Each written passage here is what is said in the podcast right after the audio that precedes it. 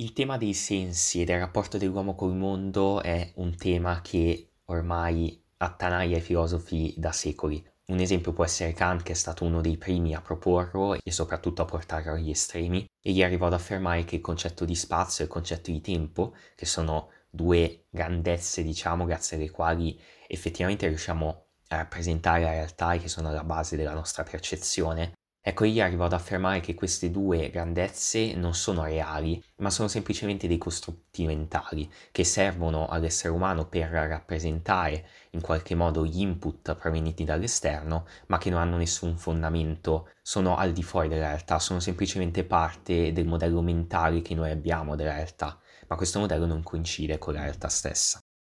Ancora andando avanti possiamo parlare di Schopenhauer. Egli parlò del velo di Maya, quindi affermò che la realtà è una pura illusione, che questo velo di Maya delle nostre percezioni, della nostra vista, udito, olfatto e così via, sono completamente fallaci e ci fanno credere che la realtà sia una, ma invece è un'altra, ossia un tipo di realtà che proprio non possiamo vedere in nessun modo. O ancora ci sono teorie più moderne come il biocentrismo che afferma che la realtà esiste solo rispetto all'uomo e invece non esiste da sola, non può esistere se non esiste l'uomo. È un tema estremamente vasto, alla domanda di partenza non si può rispondere fondamentalmente, perché per rispondere bisognerebbe vedere la realtà con un occhio superiore, diciamo, con un occhio che va al di là dei nostri sensi, che vede dall'esterno tutto, e chiaramente questo c'è impossibile, almeno per quello che, per quello che sappiamo per ora. Per questo motivo quindi oggi mi limiterò eh, ad introdurlo, a dire un paio di concetti che ci serviranno poi per la parte successiva per il resto lo andremo a visionare dal punto di vista ovviamente del nostro Minsky, che anche lui ne parla nel, nel suo libro, nella società della mente, e eh, ne parla soprattutto per introdurre un tema, che è il tema dello spazio e in generale dei sensi, è un capitolo in realtà molto più generico di quello che è il titolo, cercando di spiegare in che modo l'uomo rielabori eh, le sensazioni provenienti dall'esterno in un modello mentale. Il punto di partenza è proprio questo, il, il cervello che un materialista considera la base, l'hardware, diciamo, rispetto al quale si sviluppa quella che è la mente, il cervello da solo non è assolutamente niente, è completamente inutile perché è semplicemente un organo, per quanto complesso sia, rinchiuso in una scatola, nella scatola cranica. Ma nel momento in cui non riesce ad avere un rapporto con il mondo, esso è semplicemente un, oggetto come può essere un qualsiasi altro oggetto, perché non può interagirci con l'esterno. E com'è che riesce a percepire ciò che c'è all'esterno? Attraverso gli organi appositi, attraverso gli occhi, attraverso le orecchie e via dicendo. Ma ciò che arriva da questi organi e che arriva al cervello non è una vera rappresentazione del mondo esterno, è semplicemente un segnale. Sta poi al cervello rielaborare questo, anzi questi segnali, in un modello mentale che rappresenti il mondo circostante. Ecco, come fanno i nervi, attraverso tutte le loro connessioni, tutti questi segnali, a darci l'impressione di trovarci in un mondo esterno, a, a darci l'impressione di non essere un'entità astratta, ma di essere fisici e immersi in uno spazio tridimensionale con i quali possiamo interagire e che possiamo vedere e percepire. Il punto è che ci costruiamo un vero e proprio modello mentale. Ecco, quello che Minsky eh, in questo capitolo cerca di studiare è come sia possibile che a partire da tutte queste sensazioni, da tutte queste percezioni che sono date dai sensi, si riesca a elaborarle in modo tale da ottenere un modello mentale dello spazio circostante. Il primo passo per cercare di capire questo aspetto è capire il concetto di località delle nostre sensazioni. E, e per capirlo è, è molto semplice, basta fare un piccolo esperimento. Provate a toccarvi il naso. Vi toccate il naso e sentite una certa sensazione, sentite che il vostro dito ha toccato il naso. Banale, no? Ora provate a toccarvi l'orecchio. Nel momento in cui toccate il vostro orecchio avete una sensazione molto diversa rispetto a quella che avete toccando il naso. Sono due sensazioni tattili diverse. Lo stesso segnale, lo stesso tocco, da parte dello stesso dito con la stessa forza, ha generato un segnale diverso, un segnale che dal cervello è stato percepito in maniera differente, facendo sì che noi poi abbiamo l'impressione effettivamente di, di essere stati toccati, o meglio di esserci toccati, sul naso oppure sull'orecchio. E via dicendo possiamo farlo con tutte le parti del corpo. Ancora nominiamo un concetto che già ho nominato un'altra volta, l'ho nominata forse anche un paio di volte, il concetto della differenza, cioè il fatto di toccarci il naso e basta non ci darebbe nessuna informazione particolare riguardo ai nostri sensi, ma toccandoci il naso e poi l'orecchio ci siamo resi conto che i sensi sono diversi e che hanno un certo tipo di caratteristiche particolari, ossia determinate dalla località, diciamo, del nostro tocco. Quindi è importante il tema della differenza, no? Ne ho già parlato con il motore a differenze, bisogna capire le differenze, le variazioni delle nostre sensazioni per poterle ricevere, per poterle rielaborare. Se noi fossimo solo un naso, sarebbe difficile per noi avere la complessità tattile, diciamo, che abbiamo normalmente. Invece il fatto di essere un corpo molto più esteso, molto più grande, ci produce la necessità e la complessità di avere sensazioni diverse del tatto a seconda della parte del corpo che andiamo a toccare. In particolare l'elemento importante è che nel momento in cui tocchiamo il naso e lo tocchiamo più volte, sappiamo che stiamo sempre toccando il naso, perché gli elementi del nostro corpo che stiamo toccando, le parti del nostro corpo, le cellule diciamo del nostro corpo che stiamo toccando, sono tutte vicine tra di loro. Ecco, come è possibile per il nostro cervello capire che determinate cellule del nostro corpo sono più vicine tra di loro e quindi formano il naso ed altre formano altre parti del corpo? Sicuramente una, un elemento molto utile è un elemento empirico, ossia il fatto che nel momento in cui tocchiamo determinate cellule è altrettanto probabile che ne tocchiamo contemporaneamente delle altre, che a, a, delle altre ricevono una, una sensazione tattile. Se noi premiamo l'indice da qualche parte, tutto l'indice lo stiamo premendo, quindi più sensazioni del tatto stanno arrivando dall'indice. E questo è indice, scusate il gioco di parole, per il cervello che quel gruppo di cellule che è appena stato eccitato sono tutte vicine tra di loro. E in particolare nel nostro esempio fanno parte della, della punta dell'indice.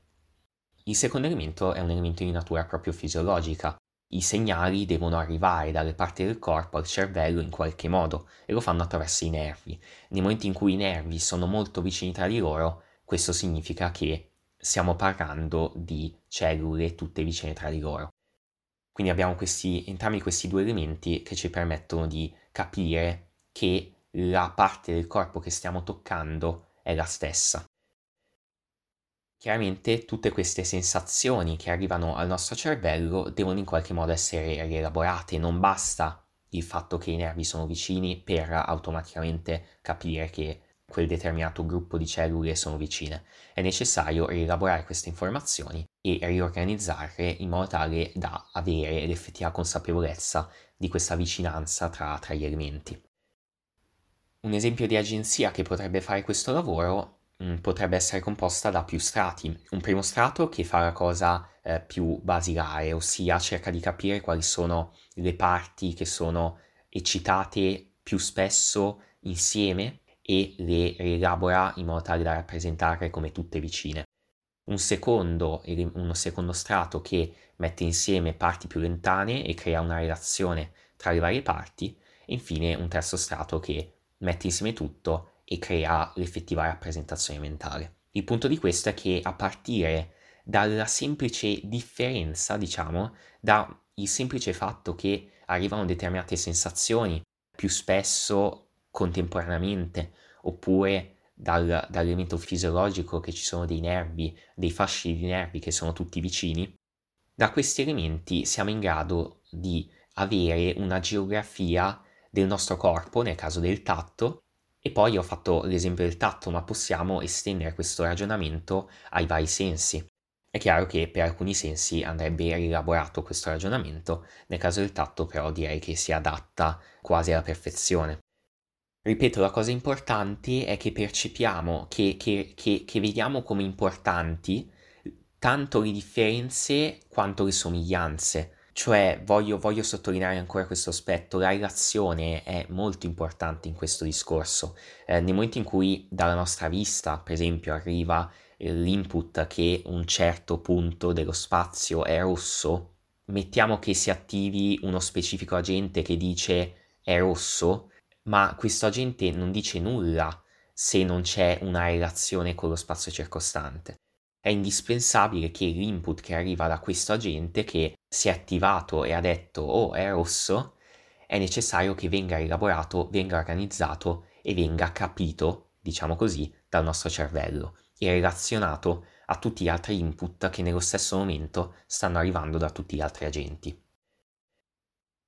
La cosa molto affascinante è che noi vediamo tutte le stesse cose, eh, pur essendo persone diverse, vediamo le stesse cose. Anche gli animali, per esempio, eh, per come agiscono, per come vivono, per come si muovono, abbiamo direi la certezza che vedano il mondo così come lo vediamo noi, magari in modo leggermente diverso, un po' deformato rispetto a come lo vediamo noi, con dei colori diversi, ma sempre quel mondo è, sempre gli stessi oggetti, vedono stessa, lo stesso spazio e lo stesso tempo percepiscono. Ecco, com'è possibile che effettivamente siamo tutti d'accordo sul mondo? Fino ad ora ho citato un aspetto di natura fisiologica che ci permette di localizzare i vari punti della geografia del nostro corpo e questo è, eh, ho detto, i nervi. Quindi diventa proprio importante l'aspetto fisico in questa parte. Ora, quando si parla di questo tema, Minsky lo cita spesso la seguente espressione, ossia apprendimento predestinato, cioè già dalla nascita, biologicamente, per il nostro DNA, noi siamo abituati ad avere certe strutture della, del nostro fisico, del nostro corpo e del nostro cervello che fanno sì che poi durante la crescita siamo tutti simili tra di noi, in particolare simili il modo in cui noi vediamo il mondo.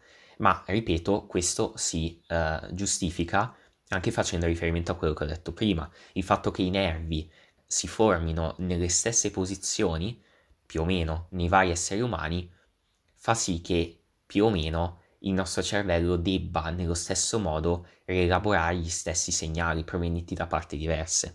Ripeto, faccio l'esempio del tatto, ok? Poi nel caso degli altri sensi ci sarebbe altro da dire e li vedremo meglio poi nei, nei prossimi episodi, ma nel caso del tatto questo proprio si capisce molto bene.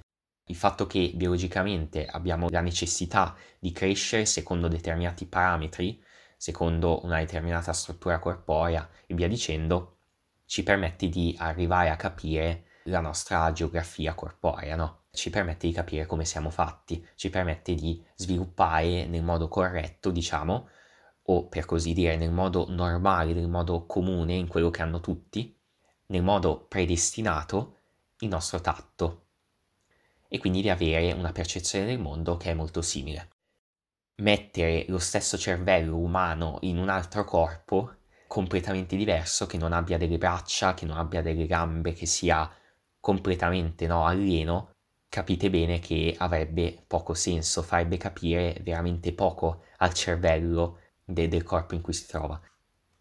Quindi ripeto, una cosa che non dobbiamo mai dimenticarci è che ciò che noi vediamo, ciò che noi percepiamo del mondo dipende anche dalla nostra genetica se noi non avessimo un certo patrimonio genetico, un certo apprendimento predestinato, come lo chiama Minsky, chiaramente non potremmo avere tutte queste caratteristiche che eh, rendono l'uomo o in generale qualsiasi altro animale quello che è. Dato che stiamo parlando di località, no, lo ripeto ancora, questi nervi che sono, questi fasci di nervi che sono in determinate posizioni e che ci permettono di capire dove sono le varie parti del corpo, è utile fare anche riferimento al tema del doppio cervello. Sapete che il nostro cervello è caratterizzato da due emisferi, l'emisfero sinistro e l'emisfero destro. Per un po' addirittura c'era stata questa credenza, secondo la quale l'emisfero sinistro fosse la parte razionale, la parte logica, mentre l'emisfero destro fosse la parte emotiva, quella più irrazionale, diciamo. In realtà poi queste sono eh, tutte credenze che sono state smentite nel, negli studi successivi, anche negli studi più recenti. Si è capito invece che le nostre cellule nervose sono tutte disposte in tutto il cervello e tutte collaborano tra di loro, non c'è una vera e propria localizzazione delle variabilità umane all'interno del nostro cervello. Ciò che balza all'occhio sono proprio le comunanze no, tra i due emisferi, il fatto che siano di fatto molto simili tra di loro. E questo sembra avere poca utilità apparentemente, è come duplicare le cose insomma, si potrebbe utilizzare lo stesso materiale per creare delle cose nuove, no? Più utili che potrebbero darci più abilità. In realtà il fatto di avere due emisferi è estremamente utile a livello di evoluzione, no? Per esempio, il fatto di danneggiare una parte del cervello non necessariamente va a precludere al, all'essere umano la possibilità di sopravvivere. Magari lo fa sopravvivere con la perdita di determinate abilità, ma appunto essendo che alcune abilità sono non localizzate e sono disposte in tutto il cervello, addirittura a volte copiate per tutto il cervello, il fatto di aver danneggiata un, una parte di questo non compromette necessariamente la vita dell'individuo. Allo stesso modo potrebbe anche essere che continuamente il cervello sinistro e quello destro formino in qualche modo delle copie di backup, no? Tramite le quali un emisfero potrebbe guardare l'altro per cercare di capire come, come fosse in passato e quindi poi modificarsi di conseguenza. Ora, riguardo a quello che stavo dicendo, riguardo al fatto che la parte sinistra sarebbe, secondo le credenze passate, la parte più logica e la parte destra quella più emotiva, che in realtà in parte è vero perché effettivamente si è notato come ci sia una, una maggiore localizzazione di queste caratteristiche eh, in queste due parti del cervello, Minsky cerca di spiegare questo fenomeno affermando che fondamentalmente alla nascita l'individuo abbia le due parti, i due emisferi del cervello fondamentalmente identici, composti dalle stesse agenzie che svolgono gli stessi compiti. È solo con il tempo che queste agenzie si vanno a specializzare in determinate azioni. In particolare sono quelli dell'emisfero sinistro che si specializzano, quelli della parte logica, diventando particolarmente abili, diciamo, a livello amministrativo. In effetti il fatto per, per, per gli agenti, il fatto di avere due padroni, no? due entità, l'emisfero destro e l'emisfero sinistro, ciascuna delle quali ha enormi proprietà amministrative, li manderebbe completamente in confusione, per cui è importante che solo una parte si specializzi in questa funzione. E questo può essere il ruolo dell'emisfero sinistro, che in questo modo, un, avendo maggiori funzioni amministrative, ha una maggiore conoscenza ad alto livello e quindi sa con maggiore, diciamo, facilità quello che succede all'interno del cervello e lo può spiegare ad alto livello. E questo ci permette di dire che questa è la parte più razionale, proprio perché essendo più ad alto livello, più amministrativa, riceve tutti gli input dai vari agenti di livello più basso, li rielabora e ci fa capire in maniera più diretta con degli agenti di, di livello maggiore quello che ci sta succedendo.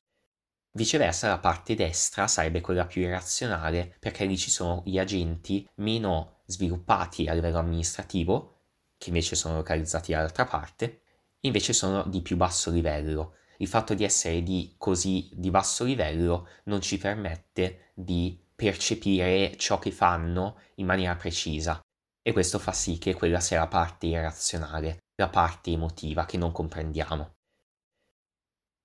Concludo eh, citando un'espressione che, che utilizza Minsky. La cito non tanto perché sia particolarmente innovativa o importante, ma perché è un'espressione che useremo in futuro, ed è il, la teoria del manubrio proprio in riferimento a quello che vi ho detto finora, ossia il concetto delle differenze che è così importante nel momento in cui distinguiamo i vari input sensoriali, Minsky evidenzia il fatto che si possa dividere nostre, i nostri concetti in due elementi principali che sono opposti tra di loro, no? il buio e la luce, lo spazio e il vuoto e così via l'organizzazione mentale del nostro cervello, di quello che è il mondo circostante, si baserebbe proprio su questo, su questa differenza, il fatto di distinguere tra elementi opposti. A partire da questa distinzione, poi è possibile costruire le varie sfumature, ma è indispensabile proprio avere questa iniziale separazione tra gli opposti, in modo tale da avere una base, diciamo così, evidente sulla quale lavorare per costruire invece poi una rappresentazione più dettagliata. L'episodio termina qui. Mi rendo conto che sia stato questo in particolare abbastanza in qualche modo vago, no? Perché siamo partiti parlando di sensi, in particolare di tatto, e poi abbiamo concluso a- arrivando a parlare dell'emisfero destro e dell'emisfero sinistro. Questa è una caratteristica un po' dell'intero libro. Io per, per maggiore organizzazione ho deciso di seguire la struttura che ha proposto Minsky. Però insomma è evidente che talvolta i capitoli siano un pochino sconnessi, no? Contengono degli argomenti che a volte sembrano buttati lì, sembrano messi lì un po' per caso, se non per dei piccoli collegamenti che, che ci sono. Per esempio ho parlato di emisfero destro e di emisfero sinistro dicendo vi abbiamo parlato dei nervi, della, della località. Ecco, una caratteristica, ripeto, un po' di tutto il libro. Tutti i capitoli, in un modo o nell'altro, hanno questa peculiarità di buttare dentro, tra virgolette, argomenti apparentemente sconnessi. Il fatto è che questa è, è fondamentalmente un insieme di congetture, di mischi riguardo a come funziona il cervello.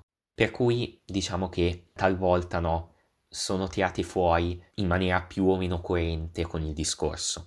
Ripeto, io per far fede al libro di Mischi seguo le sue orme, diciamo, e seguo più o meno la struttura dei capitoli del, del suo libro, aggiungendo poi ovviamente del, dei temi esterni che, che, aggiungo io. Però, insomma, quando vedete che eh, si fanno un po' questi salti, non vi spaventate, non è che vi state perdendo dei, dei collegamenti o altro, semplicemente è proprio il libro che è strutturato così. Prendete questi salti, diciamo, come di nuovo delle proposte, delle aggiunte, della, non so, delle appendici, delle cose in più che vi vengono date in modo da avere altre idee, altre appunto congetture a cui Mischia pensato.